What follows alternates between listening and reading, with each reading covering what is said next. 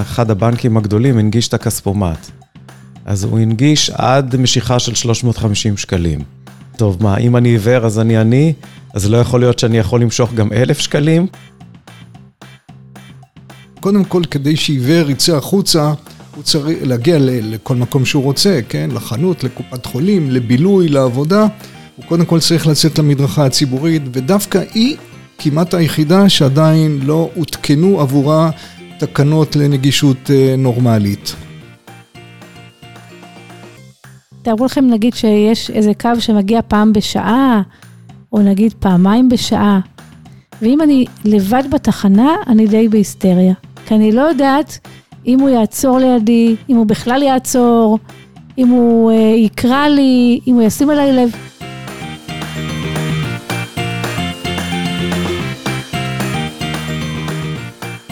שלום, מרגלית טובי, מה שלומך? שלום, אביתר אבני, כיף להיפגש. כן, בעוד פרק של רואים רחוק, הפודקאסט של המרכז לעיוור בישראל. היום, מרגלית, אנחנו נדבר על נגישות. נגישות. המילה הזאת לא הייתה קיימת בשפה העברית כשאני הייתי ילדה. היא בעצם מילה די חדשה של השנים האחרונות. אז מה כן היה? היו המון בעיות שהיה צריך לפתור, המון קשיים. אז כשמדברים על נגישות, אני מניחה שמה שאתה חושב עליו זה נגישות ברחוב, נג, נגישות פיזית. אז למשל, אה, כריזה באוטובוס, זה סוג של נגישות, כן? שקיים היום ולא היה כשאני הייתי ילדה. יכולנו רק לחלום על זה. או סימון של מעברי חצייה, או רמזורים מצפצפים שיש היום.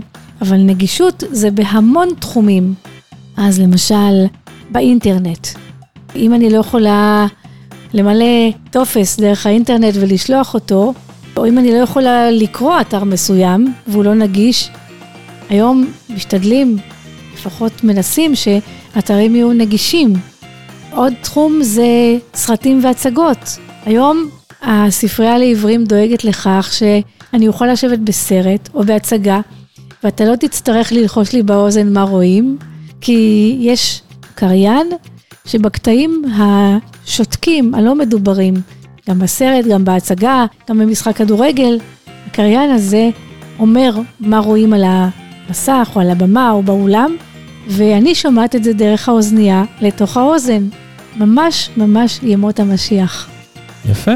אז על כל זאת ועוד, הזמנו את ראובן ברון ואת דרור כרמלי, שעוסקים שניהם בתחום הנגישות, ובואי נעבור לדבר איתם. בשמחה.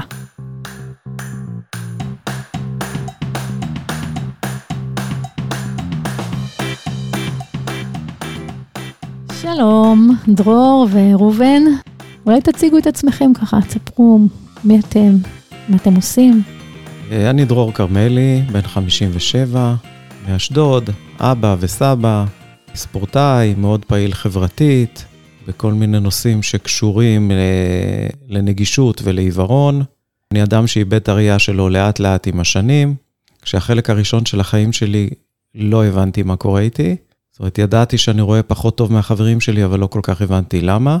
בגיל 18, אחרי שהתגייסתי, עברתי בדיקות, כי התלוננתי שאני לא רואה טוב בלילה, ושם בעצם נודע לי שאני סובל ממחלה ניוונית ברשתית, והבשורה שקיבלתי אז שאני הולך להתעוור, שזה יקרה לאט-לאט, אבל בטוח. זה השלב שבעצם הבנתי מה קורה איתי, והחלטתי שאני כן מנסה לחיות כרגיל עד כמה שאפשר. שירתתי שירות צבאי מלא בהתנדבות, התחתנתי, למדתי באוניברסיטה, כשהראייה לאט לאט הולכת ומידרדרת, ובזכות הטכנולוגיה והנגישות אני מצליח למשוך עוד כמה שנים בתפקוד במקום העבודה. אי שם בגיל 40 ו-45 איבדתי את מרכז הראייה, ואז התחלתי ללכת עם כלב נחייה, וזה היה בעצם שלב היציאה מהארון. כי אני מודה שהרבה שנים הסתרתי, כי התגובות של הסביבה היו בין רחמים לבין, אה, וואלה, אם הוא לקוי ראייה, הוא בטח לא יכול לעשות את זה, ולא יכול לעשות את זה. כלבת הנחייה הראשונה שלי, לין, עזרה לי לצאת מהארון, ומהשלב הזה אני בעצם אדם עם עיוורון, הולך זקוף וגאה, וזה אני, וזאת הדמות שלי, ועם זה אני עושה את כל הדברים שאני עושה. נשמע ממש מרגש, דרור. ואתה ראובן, מה? תספר לנו. ראובן ברון, קשיש, ארבעה ילדים, שמונה נכדים. הפגם שלי בראייה הוא פשוט תמותה של רצפטורים או חיישנים על הרשתית, כלומר זה אומר שזה מלידה, אבל הפגם עצמו, הנכות, התחילה מאוחר יותר. בכיתה ג' עברתי לספסל ראשון בכיתה כדי להיות קרוב אל הלוח ואל המורים, כדי uh, לנסות לראות משהו, להבחין עדיין משהו בלוח וכולי, ומאז זה הולך ופוחת, הניוון הולך וגדל. עם כל הקשיים שכרוכים בזה, לימודים, הקמת משפחה וכולי. ממש בשנים האחרונות הראייה ממש ירדה, אני נעזר במקל נחייה כדי למצוא את אה, דרכי. אה, אני מתעסק הרבה בנגישות של אנשים עם מוגבלות ראייה, עדיין, למרות גילי המופלג, עדיין עובד כמעשה רפואי בבית חולים וטיפה בבית. עוסק, משתדל כמה שאני עוד יכול, לעסוק בספורט, שזה אומר שחייה, ריצה, טריאטלון, אופניים, דברים כאלה. אה, זהו. דיברנו על נגישות, שזה הנושא של הפרק. אני אשמח, ראובן, לשמוע ממך בתור התחלה, מה זו בכלל נגישות, ומה זו נגישות כשמדובר בעיוורון ולקות ראייה. נגישות היא היכולת להגיע אל מקומות, להתנייד בהם.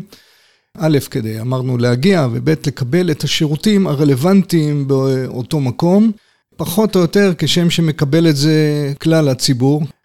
אז אמרנו, ישנה נגישות אה, בדרך. מתחילה התמצאות אולי כבר במקום שבו אנחנו גרים, כן? איך אנחנו מזהים איפה נמצא כל חפץ ששמנו ומה נמצא איפה, ואנחנו יורדים אל ה... נגיד שאנחנו באיזשהו בניין משותף, איפה נמצא מה, איפה המדרגות, איך יוצאים מהחצר. האם לפנות ימינה או שמאלה, איפה הספסל, איך לא נכנסים בתוך עצים שנמצאים אה, בדרך, איפה נמצאת המכולת שלנו, הסופר שלנו. אז זה לגבי מקומות פיזיים, ואנחנו עוברים לתוך המקומות הפיזיים, איפה נמצא משהו.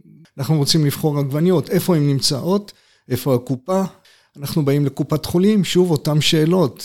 איך אנחנו יודעים איפה נמצא המקום שבו מוציאים את המספר? מי יכול לעזור לנו בזה? איפה נמצא הרופא שלנו? מה מספר התור שלנו? אחר כך יש לנו התמצאות בתקשורת, או התמצאות במידע. מידע זה אומר אה, תקשורת חזותית, איך עיוורים ועיוורים יש אנשים עם שרידי ראייה ויש אנשים שלא רואים בכלל, איך הם מקבלים את המידע שמצוי בשלטים, בתמונות, בסרטים, בהצגות, איך אנחנו יודעים למשל היום בטלפונים חכמים להקליד את מספר הזהות שלנו.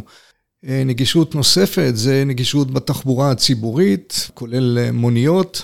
איך אנחנו מסתדרים אצל נותני שירות מסוימים, שזה יכול להיות למשל בנקים, איך אנחנו סופרים את הכסף, איך אנחנו מסתדרים עם המערכות הממוחשבות של כל הגופים שסובבים אותנו.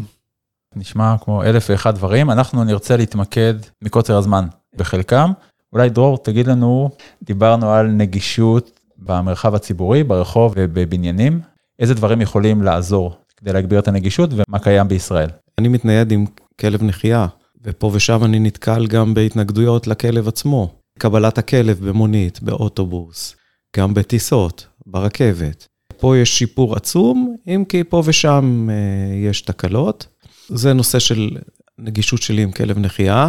לגבי התמצאות, אני משתמש פה ושם באפליקציות, והרבה פעמים חסר לי איזשהו חיווי. הגעתי לאזור, ואם אני רוצה לדעת, עכשיו אנחנו במבנה של המרכז לעיוור, אפשר לקבל אינדיקציה איפה נמצאת הדלת. אז יש לנו אפליקציה שנמצאת אצלנו בטלפון או באביזר אחר, וכשאנחנו מתקרבים, למרכז לעיוור, אנחנו נקבל uh, צליל מעל הדלת, ואז זה נותן לי כיוון. מעבר לזה, אני יכול לקבל אינפורמציה, מה יש אחרי הדלת, וככה אני, לפחות בביקורים הראשונים שלי, יכול uh, ללמוד איך להתמצא. יש את הסימונים על גבי המדרכות, שהתקנים הם מצוינים, לצערנו הביצוע, מסיבות של חוסר מודעות וחוסר עמידה בתקנים, לא ממומשים נכון. ואני קורא לסימנים האלה על המדרכה, שפת הסימנים שלנו. מה היא כוללת בעצם? איזה סימנים יש? יש את הסימן שמוביל אותנו בעצם אל מעבר החצייה. אנחנו נחוש בשורה של פסים עד למעבר החצייה, שיש להם גם תפקיד אחד, שנזהה מתי הגענו למעבר החצייה, וגם כשאנחנו חוצים זה משמש מעין חץ. זה בעצם מסמן לנו את כיוון החצייה. לפני הכביש ממש יש לנו סימן אזהרה, גם לצערי הוא לא ממומש נכון, הרבה פעמים הוא פגוע, או ממוקם לא נכון. יש לנו את רמזורי השמע, שנותנים לנו אינדיקציה מתי אדום ומתי ירוק. לצערנו, גם שם יש חוסרים. יש הרבה צמתים שזה לא קיים בכלל, ויש מצבים שמסיבות של עבודות תשתית, חלק מהזמזמים לא נמצא. ואז אנחנו בעצם יכולים למצוא את עצמנו באמצע צומת, ולא יודעים איך להמשיך. מחפשים איזשהו אדם שיעזור לנו ויושיע אותנו כדי להגיע לצד השני. חובה להקפיד על התקינות, שזה חובה לוודא שעוצמת השמע מתאימה, שיש גם אפשרות מישושית, כי בהרבה מקרים, בייחוד בשעות הצהריים, שעות העומס, קשה מאוד לזהות את התקתוק, אז הרבה פעמים אני מוצא את עצמי מניח את היד על המכשיר כדי לזהות אותו. זה נותן לנו המון המון ביטחון בחציית כבישים. נושא של תחבורה ציבורית, איך להגיע לתחנה. מצאנו את התחנה, מתי האוטובוס מגיע, האוטובוס שהגיע, איזה אוטובוס הגיע. זה שוב נושא שיש תקנים ואין אכיפה. הם כוללים את מה? כוללים עצירה של האוטובוס בתחנה. הכריזה עבורנו נמצאת רק על הדלת הקדמית. אז אם הוא, הוא החליט שעכשיו הוא עוצר עם הדלת האחורית מול uh, תחנת האוטובוס, אנחנו לא נשמע בכלל איזה קו זה. וגם לא נדע איך להגיע לדלת. הדרך שלי להגיע לדלת היא לשמוע את uh, שם הקו, קו 23 לתחנת הרכבת. אז זה גם נותן לי מידע וגם נותן לי כיוון. שלא לדבר אם יש שני קווים שהם עומדים אחד ליד השני, או שלושה אפילו לפעמים, ואתה לא יודע איפה האוטובוס שלך בדיוק מבין השלושה או מבין השניים האלה. יש נהגים מקסימים, הם רואים אותי עם המקל עומדת, הם פשוט נעצרים ממש מולי, והם גם אומרים לי את הכריזה, אם במקרה לא שמעתי, אולי אין כריזה, אז הם אומרים לי, 82 או איזה קו את צריכה, אבל זה ממש לא רוב הנהגים לצערי, זה חלק מהם. מבחינתי זה אביזר בטיחות. אם אני לא יכול להגיע בבטחה לדלת של האוטובוס, מבחינתי האוטובוס הזה לא צריך לעבור טסט, זה כמו בלמים ופנסים. ואם אני עליתי ומערכת הכריזה הפנימית שאומרת לנו איפה אנחנו נמצאים כל הזמן לא עובדת, וירדתי תחנה אחת, אז לאדם רואה שפספס תחנה, ירד תחנה אחת לפני, תחנה אחת אחרי. הוא מרים את הראש ומבין פחות או יותר איפה הוא ומתקן את הטעות. עבורנו לרדת במקום שאנחנו לא יודעים איפה הוא, זו בעיה גדולה. לפעמים גם נהג האוטובוס, בגלל אה, מכוניות שחונות על המדרכה או בסמוך לתחנה האוטובוס, הוא פשוט עוצר קצת אחרי או קצת לפני. אז יוצא שאני יורד, יורד מהאוטובוס ונכנס בגדר או בעמוד. צריך לחשוב על זה שברגע שאני יורד מהאוטובוס, אני צריך להיות מאופס. ברגע שאני יורד לתוך תחנה, מרגיש את אחד העמודים של התחנה, או יודע שאני בתחנה, יש לי נקודת ייחוס. אם ירדתי עשרה מטרים אחרי התחנה, אין לי מושג איפה אני. ראובן, דיברת מקודם על התמצאות בתוך מבנים. יש דברים שעוזרים? אם זה מבנה שהחדרים הם מוספרים בו, אזי אם יש יותר מחמישה חדרים, הם אמורים להיות, המספרים אמורים להיות גם נימושים, כלומר שאפשר להבחין בהם במישוש. אבל זה קצת קשה. ואם לא קיים כזה דבר, למשל בקניון, אין סיפור של חנויות, כן? כי כל חנות שונה מחברתה, אז יכול להיות שישנם דברים שעוזרים, כמו שדרור הזכיר קודם, למשל רמקול שנמצא באיזושהי כניסה שאומרת לי, הגעת לחנות זאת וזאת, ואז אני יכול על פי הצליל להתכוונן אל המקום הזה, אבל אם אין לי כאלה דברים, אז אני מניח שפה ושם אולי פותחו יישומונים שאמורים להנחות אותי, אבל בינתיים זה בערבון מאוד מוגבל. כך שאני הקטן, כשאני מגיע לקניון, אני תמיד הולך עם מישהו, או שבלית ברירה אני כל הזמן אמור ללכת ולשאול בדוכנים או בחנויות, תגידו לי איפה זה וזה, איפה זה וזה. הקניון שעוד נהגתי ללכת אליו לבד, לפני 30 שנה, זה קניון איילון, ואני זוכרת איזה עונג היה להסתובב, עוד העזתי, כי זה לא היה נורא גדול, זה היה קומה אחת. פה ושם שאלתי, והיה ממש כיף, אבל מאז באמת... שום סיכוי שאני אלך לקניון לבד. הקניונים נעשו מסובכים, גדולים, מסורבלים. גם אותו קניון, איילון, נעשה הרבה יותר רועש. נכון.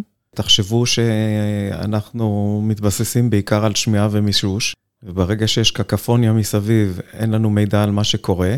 נוסף על זה, כל מטר מרובע מנוצל לעוד איזשהו דוכן, ושכחנו לציין את הקורקינטים שזכינו להם בשנים האחרונות. ואופניים. אופניים וקורקינטים וכיסאות ושולחנות, עמודים עם קופות צדקה, אין, אין סוף מכשולים שאנחנו מגלים על המדרכה.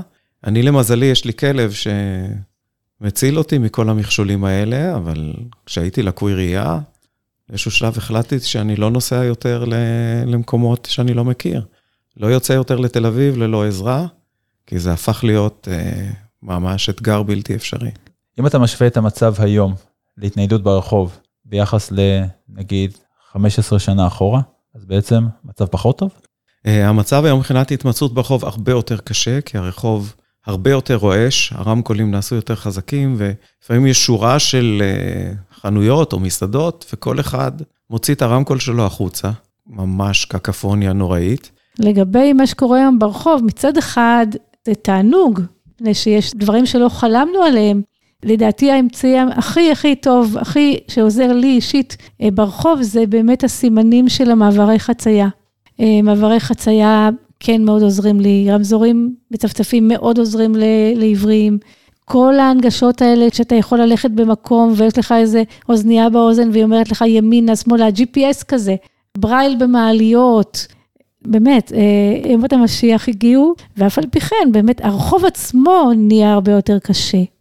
אני יכול לשתף שאני מתמצא די טוב בתחנות רכבת שאני מכיר, ולפני כמה שנים הכניסה את הפסנתר. ברגע שהפסנתר מנגן, אני מאבד אוריינטציה בכלל של מרחב. באמת? כן. ודווקא הוא לא מנגן חזק. הזכרנו כמה פעמים את העניין של תקנים שקיימים. איך נושא הנגישות מוסדר היום בחוק?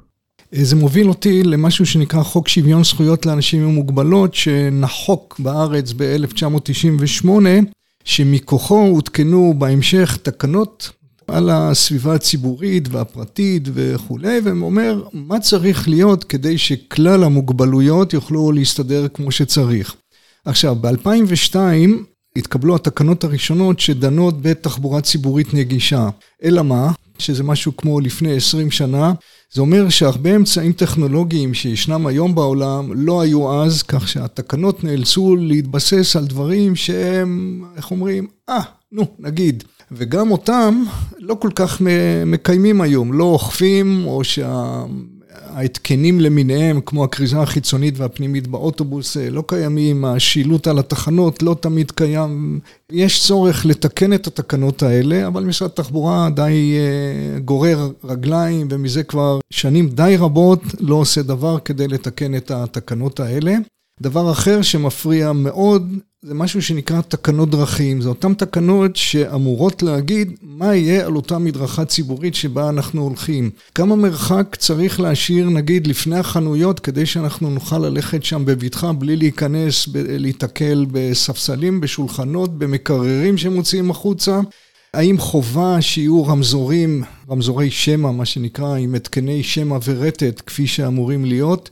האם הסככות של התחבורה הציבורית תמיד תהיינה כפי שהן נגישות, שיהיה מקום לפניהם, שהכל יהיה מסומן כמו שצריך? אז דווקא התקנות האלה, שהן כנראה בין החשובות ביותר עבורנו, משרד הפנים, או אני לא יודע, לא יודע מי, גורר רגליים גם בכיוון הזה, ועדיין לא הותקנו התקנות האלה, שהן מן החשובות שיש לנו, כי אמרנו, קודם כל, כדי שעיוור יצא החוצה, להגיע לכל מקום שהוא רוצה, כן? לחנות, לקופת חולים, לבילוי, לעבודה, הוא קודם כל צריך לצאת למדרכה הציבורית, ודווקא היא כמעט היחידה שעדיין לא הותקנו עבורה תקנות לנגישות אה, נורמלית. מערכת נמדדת בעצם בחוליות החלשות שלה. אני חושב שהנגשות לעיוורים הן החוליות החלשות בכל מערכת, כן? זה יכול להיות תחבורה ציבורית, זה יכול להיות אה, אינטרנט, זה יכול להיות כל מה שאתם מעלים על הדעת. ברגע שהמערכות האלה תונגשנה לעיוורים, זה אומר שבעצם כלל האוכלוסייה, כלל האנשים עם המוגבלות ובלי המוגבלות, יצליחו להתנייד ולהשתמש במערכות הציבוריות אה, בבטחה. מי בכלל אומר, הנגשת לעיוור, אז גם הנגשת לאימא המבוגרת שלך, הנגשת לסבתא שלך, כי כדי להנגיש לנו, אנחנו צריכים את האפליקציה פשוטה וברורה. וברגע שהיא תהיה פשוטה וברורה, גם המבוגרים יוכלו, גם האנשים עם איזושהי מגבלה קוגניטיבית, וגם אה, ידידינו עם הפרעות הקשב, כי היום אפליקציה עם כל הפרסומות שקופצות, פשוט מוציאות מהכלים אנשים עם אה, הפרעות קשב. למה אפליקציה בנקאית צריכה להיות אה, סרט? אני חושבת שהנושא של תחבורה ציבורית הוא הכי כואב לאנשים. אני שומעת אנשים שהם בתהליך של עיבוד ראייה, או שכבר די איבדו אותה, ובאמת הסיפורים על תחבורה ציבורית חוזרים וחוזרים וחוזרים, זה כאב לב מאוד גדול. תארו לכם נגיד שיש איזה קו שמגיע פעם בשעה, או נגיד פעמיים בשעה, ואם אני לבד בתחנה, אני די בהיסטריה. כי אני לא יודעת אם הוא יעצור לידי, אם הוא בכלל יעצור, אם הוא uh, יקרא לי, אם הוא ישים עליי לב. עזרה בתחנות אוטובוס היא כמעט משהו שהוא חובה, כן, ממש חובה. תראו, המצב היום הוא יחסית בסדר, לעומת לפני 12 או 15 שנה, שמערכות התחבורה הציבורית היו משהו ברמה אפס לעומת מה שיש היום, ולקח לי הרבה מאמצים כדי לתבוע תביעה אה, ייצוגית ראשונה בתחום הנגישות, וזה היה על אי כריזה של אוטובוסים. מאז התחילו העניינים, לפחות על פי חוק, ישנה מחויבות לכריזה.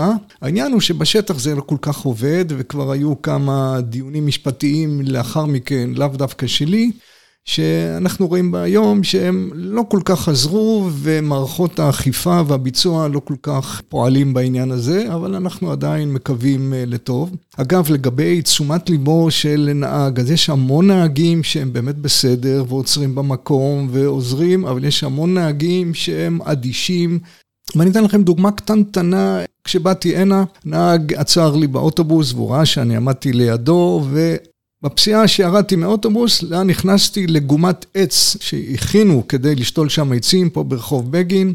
התמלאתי בבוץ, אז זה לא נורא, כן? לא אכפת לי, אבל זה נהג שראה שיש שם את הגומה, הוא ראה שאני עומד לידו ורוצה לרדת. כל מה שהיה צריך לעשות זה לעצור מטר טיפה קדימה, כדי שאני לא, בפסיעה הראשונה שלי, אכנס לאותה גומה. בקיצור, מה שנקרא תשומת לב זה אחד הדברים החשובים בתחום הזה של נגישות לעיוורים. אני רוצה להגיד משהו לגבי הכריזה. לא אכפת לי שאין כריזה, אני פשוט נכנסת למוביט והכל בסדר. כי דרך המוביט אני יכולה לקבל את המידע, והמוביט יצלצל לי שתי תחנות לפני, תחנה לפני, וגם בתחנה שאני יורדת, אז זה בסדר. ולפעמים הכריזה היא באמת חזקה נורא באוטובוס, וכואב לי על הנהג הזה. שבאמת יש עליו המון אחריות, זאת עבודה, עבודת פרך להיות נהג אוטובוס יום שלם עם, עם אנשים שחלקם מעצבנים וחלקם ככה וחלקם ככה. הכריזה הזאת באמת יכולה להביא גם להתמוטטות עצבים של הנהג, אני, אני נורא יכולה להבין את זה. זה לא בעיה. תראי, אפשר שהכריזה תישמע קצת יותר עמוק בתוך האוטובוס, כך שאנשים ישמעו. בעלי החברות, חברות ההסעה, פשוט לבדוק האם הכריזה נשמעת כמו שצריך, האם היא לא מפריעה מדי, מה שנקרא קיול. אגב, גם הכריזה החיצונית היא אותו דבר. ואם דיברת קודם על יישומון שנקרא המוביט, שבעזרתו את יודעת איזה אוטובוס מגיע, כל זה זה מצוין, אלא אם כן אנחנו נמצאים בתחנה רב-קווית, שיש שם כמה קווי שירות, פתאום מגיעים שלושה קווים שאני רק אחד מהם צריך, ולך תדע מי יגיע ראשון ומי האוטובוס שיעצור לידי. ומכיוון שכבר באמת נכנסתי לכמה אוטובוסים שלא לצורך, שהם כמובן לא כרזו, והייתי בטוח בזכות האפליקציה שזה האוטובוס שלי, אבל מסתבר לא, עליתי על אוטובוס אחר. המוביט לא בא לעזור לך באיתור הקו שמגיע, הוא בא בעיקר בתוך האוטובוס, כלומר להגיד לך איזה תחנות. זה פחות כואב, כי בתוך האוטובוס אני גם יכול לשאול אולי אנשים אם הם מספיק אה, קשובים אליי. המלחמה שלי היא כאשר אני בחוץ ומגיעים אוטובוסים ללא כריזה, או שמגיעים כמה אוטובוסים יחד, או שאפילו לא מגיעים כמה יחד, אבל האוטובוס שהגיע שאני צריך אותו, הוא לא בא לו לעצור דווקא בסככה שבה אני נמצא, אלא הוא עומד סככה קודם. למה? כי, כי זה מה שמתאים לו. איך אמר לי נהג לא מזמן? זה, זה מה שיצא לי, כן? אין, מה אני אגיד על כזה דבר? רק אני רוצה להגיד משהו על רכבות.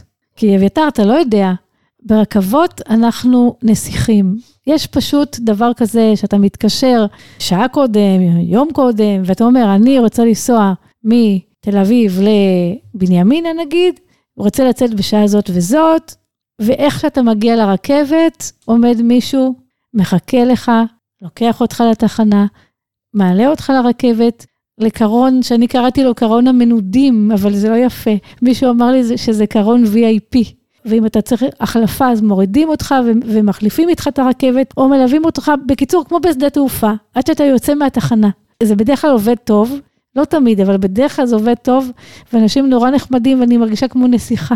שירות הדיול הזה הוא שירות מצוין, כן? הוא עלה לי בהרבה בזמנו כשעשו את התקנות האלה, כי רציתי את השירות כשם שיש לאנשים עם כיסא גלגלים, דרשתי, אני רוצה אותו גם לעיוורים. אלא שהביצוע שלו לא תמיד תקין והוא לא תמיד טוב. מה גם שאתם יודעים שהרבה עבריים יש להם שרידי ראייה, ולמשל אני, למרות שהשרידים שלי הם קטנטנים, עדיין בתחנות שאני מכיר, אני רוצה ללכת לבד. אני לא רוצה שמישהו ייקח אותי ואני רוצה לעלות על כל קרון, אלא שלדרך הזאת אני רוצה שהמדרגות תהיינה מסומנות כמו שצריך, שהמסלולים יהיו מסומנים כמו שצריך.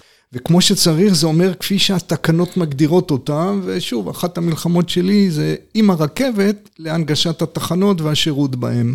דיברתם שניכם, כשהצגתם את עצמכם על עיסוק בספורט, איך נגישות מתחברת גם לפעילות גופנית?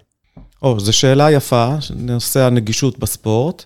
היום אני עוסק בספורט או באופן פרטי עם אנשים מסוימים שאני קובע איתם, או שאני מגיע לקבוצות מיוחדות, שהוקמו והן אה, בעצם קבוצות שמיועדות לאנשים עם עיוורון. השאיפה שלי והחלום שלי, למשל, שאם אני רוצה להגיע לחדר כושר, אני אוכל להגיע לכל חדר כושר, ואותו חדר כושר יקבל אותי כמו כל אחד אחר, עם המגבלה שלי ועם הצרכים שלי.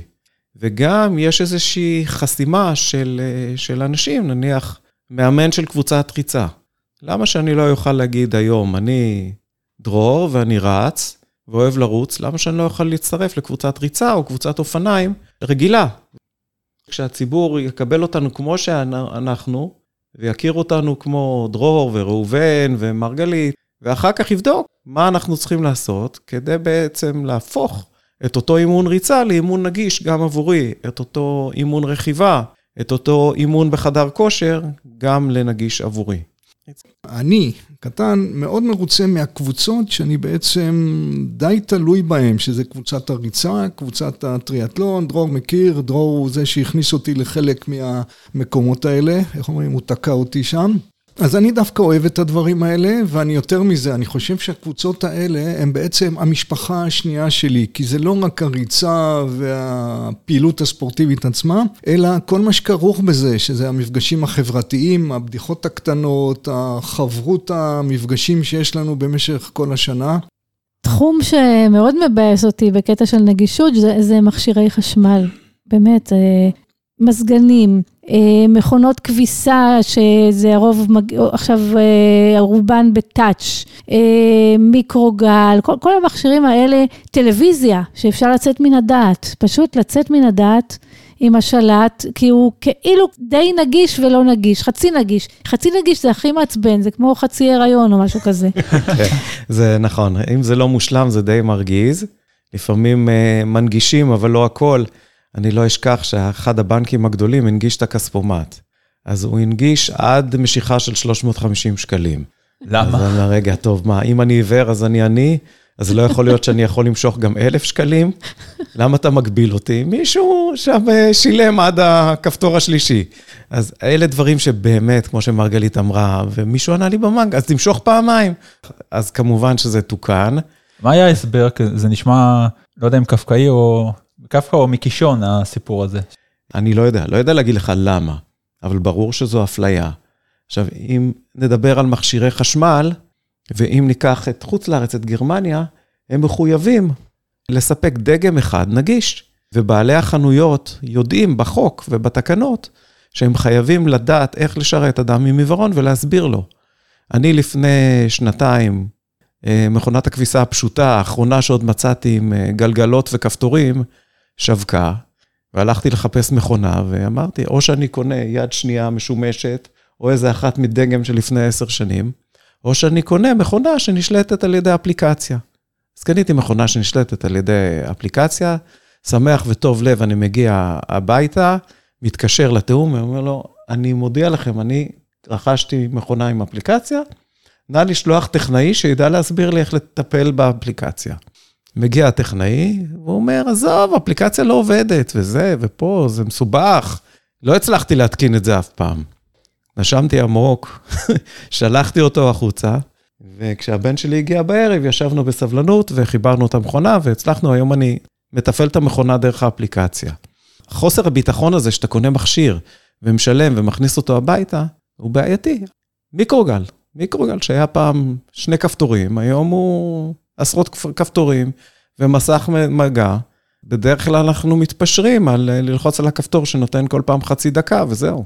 נכון. ובעצם קונים מכשיר ונעזרים רק בחלק קטן מהפונקציות שלו. Hey, בגרמניה אמרת שהם מחויבים, הם גם מיישמים? כי גם פה יש תקנות יפות, אבל לא באמת כולם קורות. הגרמנים כמו הגרמנים, התקנות נועדו לקיים והם גם קוראים אותם. זה אנחנו יודעים מה, מהקבוצות הטכנולוגיות שלנו, יש לנו חבר בפורום בשם פאבל, שעבר לגור בגרמניה, הוא פשוט מתמוגג. הוא נכנס לחנות, מזהים אותו, יודעים לתת לו את השירות, יודעים להמליץ לו על המכשיר המתאים. ואכן כן, הצליח. בואו נדבר קצת על נגישות בתעסוקה. אויש, אויש. פרץ לדלת פתוחה. כן. אני עבדתי במפעל גדול, מפעל, אפילו אפשר לקרוא לו חצי ממשלתי, משהו כמו 15 שנים, ובשנים האחרונות אה, עבדתי כבר עם אה, תוכנה קולית וצג ברייל, והמשכתי לעשות את העבודה שלי. לא הייתה לי בעיה עם הכלים של מייקרוסופט, עם כלי הפיתוח, עם הטכנולוגיה. הבעיה שלי הייתה עם האנשים סביבי שלא האמינו שאני יכול להמשיך ולעבוד. ודווקא בתחום הטכנולוגי, בתחום של מדעי המחשב, בתחומים האלה, אפשר להמשיך ולתפקד. ובינינו היום כל המקצועות הם מקצועות של עבודה מול מחשב. אז למה לא לקבל אותנו ולמה לא לאפשר לנו, אם התעברנו תוך כדי העבודה, להמשיך ולעבוד? אני נאלצתי לפרוש, עברתי תהליך של ייבוש, במקום לתת לי תפקידים שאותם אני יכול לעשות, ולהעניק מהידע שלי ומהניסיון שלי, קיבלתי דווקא תפקידים פחות בכירים, פחות ניהוליים, יותר עבודות שעל גבול היכולת שלי לבצע אותם, ונאלצתי לפרוש, לצערי, למרות שיכלתי להמשיך ולעבוד עד גיל 67 לדעתי. היום, עם הטכנולוגיה של היום, אין סיבה שלא.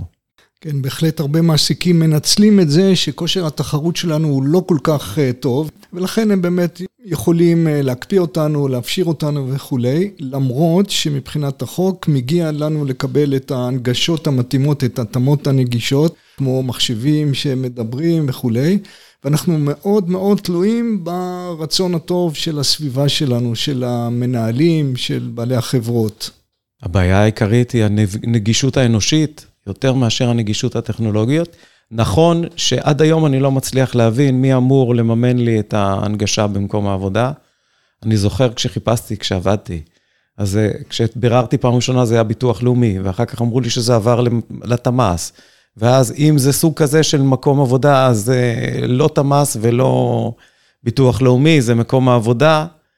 זה כל כך לא ברור וכל כך לא ידוע, ו...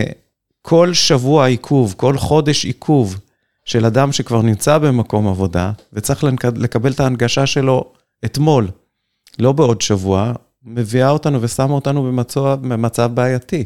נשמע מאוד ישראלי, זה שאף אחד לא לוקח אחריות. רציתי לשאול, אני מניח שתהיה תחושה מה התשובה, כמה קשה באמת לאדם עיוור לנסות להתקבל לעבודה. קשה מאוד, אפילו במקצועות פארה-רפואיים כמו עיסוי רפואי, שהייתה לי איזו תקופה שניסיתי להשתלב בעיסוי רפואי, שפה בעצם העיוורון הוא יתרון, תחשבו שיש מדינות שבהן רוב האנשים שנותנים את השירות הפארה-רפואי הם אנשים עם עיוורון, פה בארץ אנשים לא, לא מקבלים אותנו. זאת הייתה התחושה שלי, לכן נאלצתי לעזוב את הנושא הזה. האמת שזה נורא אישי, כי דווקא אני, אני כבר 16 שנים בבית חולים, אבל יש יתרון למשל לעובדים עיוורים, כן, בעיסוי למשל, כי אני, אנשים שמתביישים בשומן שלהם, או הן מטופלות אה, חרדיות, שאולי הן פחות חוששות מזה שגבר אה, ייגע בהם וכולי, אולי. דווקא לי יש ניסיון שזה כן הולך, אבל בואו ניקח אה, מקצועות אחרים. נכון שישנם כל מיני אה, הנחיות של המדינה שמפעלים גדולים או מקומות עבודה גדולים צריכים להחזיק שלושה או חמישה אחוז מבין העובדים שלהם כאנשים עם מוגבלות. אבל לא כתוב שהאחוזים האלה הם יהיו דווקא עיוורים או אנשים עם מוגבלות ראייה. אז תמיד המעסיק ייקח את מה שנוח לו והוא ימצא מספיק סיבות להגיד למה אני לא מתאים לו, כן? לאו דווקא בגלל הראייה, הוא יגיד שאני לא חכם מספיק, שאני לא יודע ספרדית, כל מיני סיבות שהן לא רלוונטיות. נשמע כמו הסיפור הרגיל של קבוצות שמעסיקים אמורים לא להפלות, אבל לפעמים זה לא כל כך מסתדר להם. תגיד, יש בכלל דרך לדעת מה ההיקף של התופעה?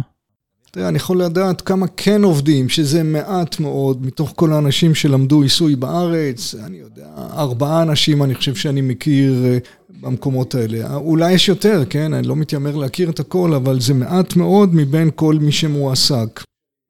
דיברנו מקודם על חוק שוויון זכויות לאנשים עם מוגבלויות ועל התקנות השונות. מה עומד על הפרק? מה התחום הבא שהולכים לטפל בו בתקנות? למשל, כרגע אנחנו עובדים על אה, שירותי הבריאות, כן? מה צריך להיות שם ואיך צריך להיות שם.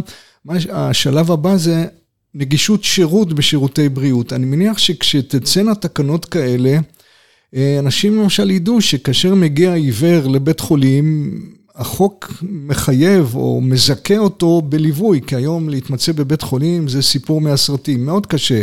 אם אנחנו נכנסים היום למרפאה פשוטה ולא יודעים איפה נמצא המקום שבו דוחפים את כרטיס ה...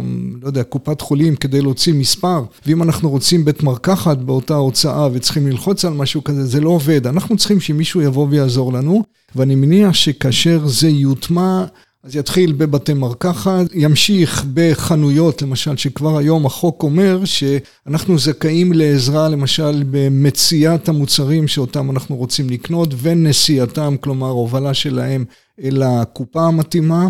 כאשר יותר ויותר עיוורים יבקשו את הדבר הזה, זה יותר ויותר יתקיים. אני מוכרחה להגיד שרופאים ואחיות הם הציבור שהכי צריך לחנך אותו.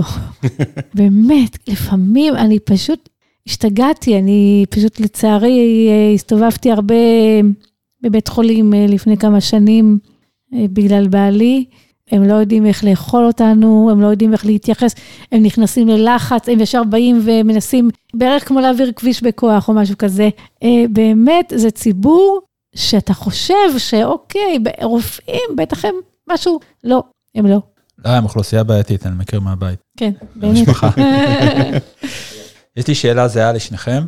אה, ברמה האישית, מה הדבר שהכי חסר לכם, דבר או שניים, מבחינת נגישות, שהכי הייתם רוצים שיהיה? אכיפה ומודעות. ברגע שתהיה מודעות יחד עם רגישות, אז אולי אפילו לא, נ... לא נזדקק לאכיפה. החוק לטובתנו, אבל uh, בשטח, אנשים מרגישים שהם עושים טובה, וחברות ענק, שאני לא אזכיר את השם שלהם, עושות חשבון, להנגיש עולה לי ככה וככה. לעמוד בתביעה או לייבש את דרור ולספר לו שאנחנו עוד מעט מתקנים, יעלה לנו פחות, אז הם לא מנגישים, למרות שהחוק מחייב אותם. אני חושבת שאנחנו רוצים להתעסק יותר עם הגופים הגדולים, שתהיה נגישות קודם כל בהם. אז uh, להיכנס לאתר של כללית, או להיכנס לאתר של ביטוח לאומי ולבצע עד הסוף את מה שרוצים, ולא להגיע לשלח ולראות שהכפתור לא, לא שולח, אחרי שאני כבר הוצאתי את הנשמה, עשיתי את כל מה שצריך. כן, אכן, גופים גדולים כמו משרד האוצר, רשות המיסים, הם לא נגישים, ונתקלתי בזה בתקופת הקורונה, שלא היו משרדים. אז מצד אחד מצפים לצמצם משרדים ולהעביר הכל לאינטרנט, אבל האינטרנט עדיין לא מה שהוא צריך להיות. תחבורה ציבורית זה הדבר שהכי כואב לי. הדבר הבא, הדבר שהכי כואב לי זה מערכות המידע. אני רוצה היום להיכנס למערכות מחשב כדי, אה, אני יודע מה, דבר פשוט, אני רוצה לקבל תור בקופת חולים. אני צריך להקליט שם את אה, תעודת הזהות שלי. להקליט תעודת זהות זה לא תמיד טוב, לא תמיד פשוט, סליחה. אין סיבה שכל מערכות המחשב לא תהיינה ברות אה, כניסה אוטומטית לפי מספר הטלפון שלי, או לפי הקול שלי, או לפי איזשהו נתון שיהיה מראש בנוי במערכת, ואני אוכל, אה, איך אומרים, בקלות, בשמחה ובששון, להגיע אל המידע שאני רוצה. אנחנו מתקרבים לסוף, ורצינו לספור קצת אווירה בינלאומית, לפני שניפרד. אז השאלה היא, אילו מדינות הכי מתקדמות בעולם מבחינת נגישות? לי יצא להיות בארצות הברית עם כלב נחייה, זה פשוט מדהים, מזהים אותי מרחוק, מיד אה, ניגש בן אדם ומספר לי מה, מה הזכויות שלי, אם זה לדלג על התור או אם זה עזרה, וכמובן שאף אחד לא אומר אה, מילה על הכלב. הם יודעים שאסור ללטף, הם יודעים שאסור להפריע לו בעבודה. פה בארץ אנחנו מתקרבים, אבל עדיין רחוקים. אני יכול לשבת במסעדה ופתאום לגלות שמישהו הכניס כמה צ'יפסים לפה של הכלב שלי. באמת? כן, איום ונורא. אני יכול לגלות שמישהו מלטף אותו תוך כדי הליכה, ואין מה לעשות, הכלב, נוגעים בו, הוא מוסך. אה, עד היום, למזלי, לא, לא, לא נתקלתי בשום עמוד בגלל שהסיחו את דעתו של הכלב, אבל זה היה די קרוב. אני יודעת על יפן, שביפן יש הנגשה מטורפת, ממש. מדויקת מאוד, פסי הובלה, מעברי חצייה, רמזורים מצפצפים, אני יודעת ששם באמת יפנים כמו יפנים. תחנות רכבת מרכזיות, תחנות אוטובוסים מרכזיות באירופה לפחות, התחנות האלה מסודרות מצוין. ישנם סימנים מובילים על הרצפה, ישנם סימנים נימושים בכניסה לרציפים, אנחנו יודעים בדיוק איזה רציף. אה, יש גם משמעות, למשל שמעתי כאלה דברים בסין, לא הבנתי אף מילה, אבל אני, אני יודע שהדברים האלה קיימים. טוב, וממש לסיום, שאלת פולו-אפ קטנה. דיברנו ברמה של מדינות, בואו נדבר ברמת המשהו הספציפי שעושים מצוין במקום אחר וכדאי לנו לאמץ. משהו שקשור אולי למודעות, כשהייתי למשל אה, בספרד, באיטליה ועוד כמה מקומות, כשהייתי למשל במוזיאונים, גם במקומות שיצירות האומנות הן מאוד יקרות, כן, מתקופת הרנסאנס וכולי, כעיוור קיבלתי את הזכות למשש ולגעת במוצגים כדי להיווכח אה, מה הם בדיוק. בארץ, אני מניח, אם הייתי עושה את הדבר הזה, היו הורגים אותי על המקום. שדה תעופה זה קטע שמרגישים הבדלים עצומים. כן, בארצות הברית הם יודעים לעבוד לפי הכללים, גם מקריאים את הכללים לפני שהם עוברים, ואם אני עובר בידוק ביטחוני, אז הוא מסביר לי מה הוא עושה ואיפה הוא נוגע. לפעמים במקומות אחרים, לוקחים לך את התיק, פתאום אתה מרגיש את היד אה, בין הרגליים, או כל מיני מקומות כאלה, ושם הוא אומר, אני עומד להכניס יד בין הרגליים, אני עומד לגעת לך פה, אני הולך לעשות לך בידוק כאן, האם תוכל להוריד בבקשה את הרתמה מהכלב כדי שנוכל לבדוק אה, במגנומטר. הם ממש מבינים את המשמעות. התיק שלנו, בייחוד אנחנו, האנשים עם העיוורון, חייבים להיות מחוברים לציוד שלנו, כי לא נדע מאיפה לקחת אותו ואיך לסדר אותו בחזרה. אז שם למשל, גם אם הם מוציאים משהו, הם ייתנו לך להחזיר ויודיעו לך מה הם עושים, ולהבטיח שהם יחזירו כל דבר למקומו, ממש מתארים את זה במילים. אני רוצה להגיד לכם תודה, ראובן ברון ודרור כרמלי, החכמתם אותנו. ונקווה שמישהו ישמע את הפודקאסט, את הפרק הזה, כמו את שאר הפרקים, ויתייחס ברצינות, ואולי נתקדם קצת. אני בטוח שמודעות תביא נגישות, וגם הרבה רגישות. תודה. מצטרפים. תודה. תודה רבה.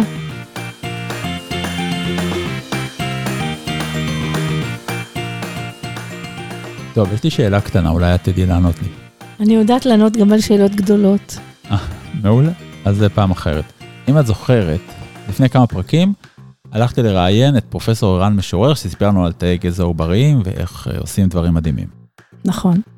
במעלית למשרד שלו, על הכפתורים, המספרים היו מובלטים.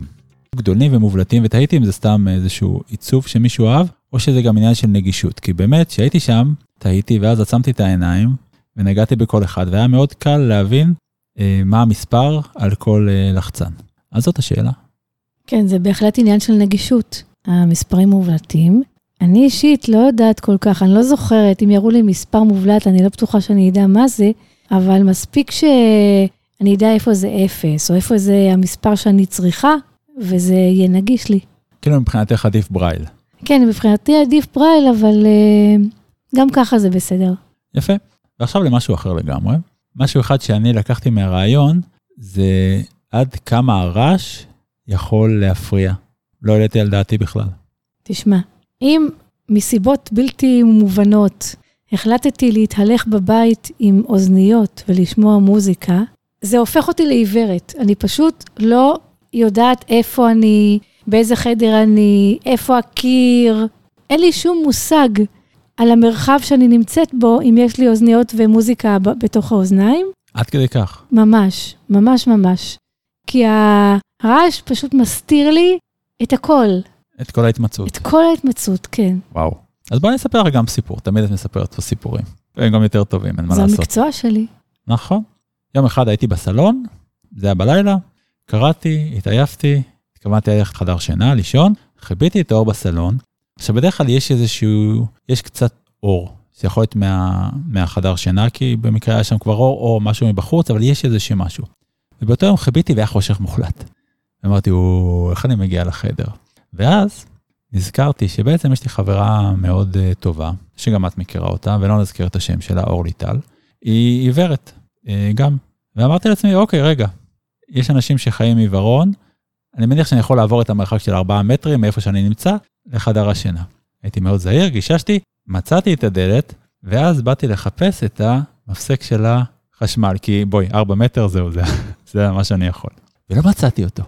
אחרי זה גיליתי, אחרי דקה שלא הבנתי מה קורה, גיליתי שאני עומד בזווית לא נכונה, ובעצם עם היד אני מגשש לא, לא בתוך החדר, ואני לא, זה אני לא מצליח למצוא את הקיר, אלא שהיא הייתה מכוונת לכיוון המסדרון, ואני ככה מניף אותה לכל הכיוונים באפלה ולא מוצא כלום. ואמרתי, וואו, איך את המינימום הזה לא הצלחתי לעשות. אז זהו, אבל ניצלתי בסוף. פעם ילד אחד שאל אותי, ילד בן 4-5, שגמרתי לספר סיפורים לקבוצה של הילדים, של הזעתותים, אז הוא אמר, שיש הפסקת חשמל, איך את מוצאת את הכפתור של החשמל בחדר המדרגות? אז זהו, אז זה מה שאתה מזכיר לי. כן, אני חושב שהוא ממש הבין את המציאות שלך. אה, לגמרי. ואז ילד אחר אמר לו, זה בגלל שהיא עיוורת חס וחלילה. ילדים זה קסם. נכון. ובנימה אופטימית זאת, ניפרד מכם, וניפגש בפעם הבאה. ביי. להתראות.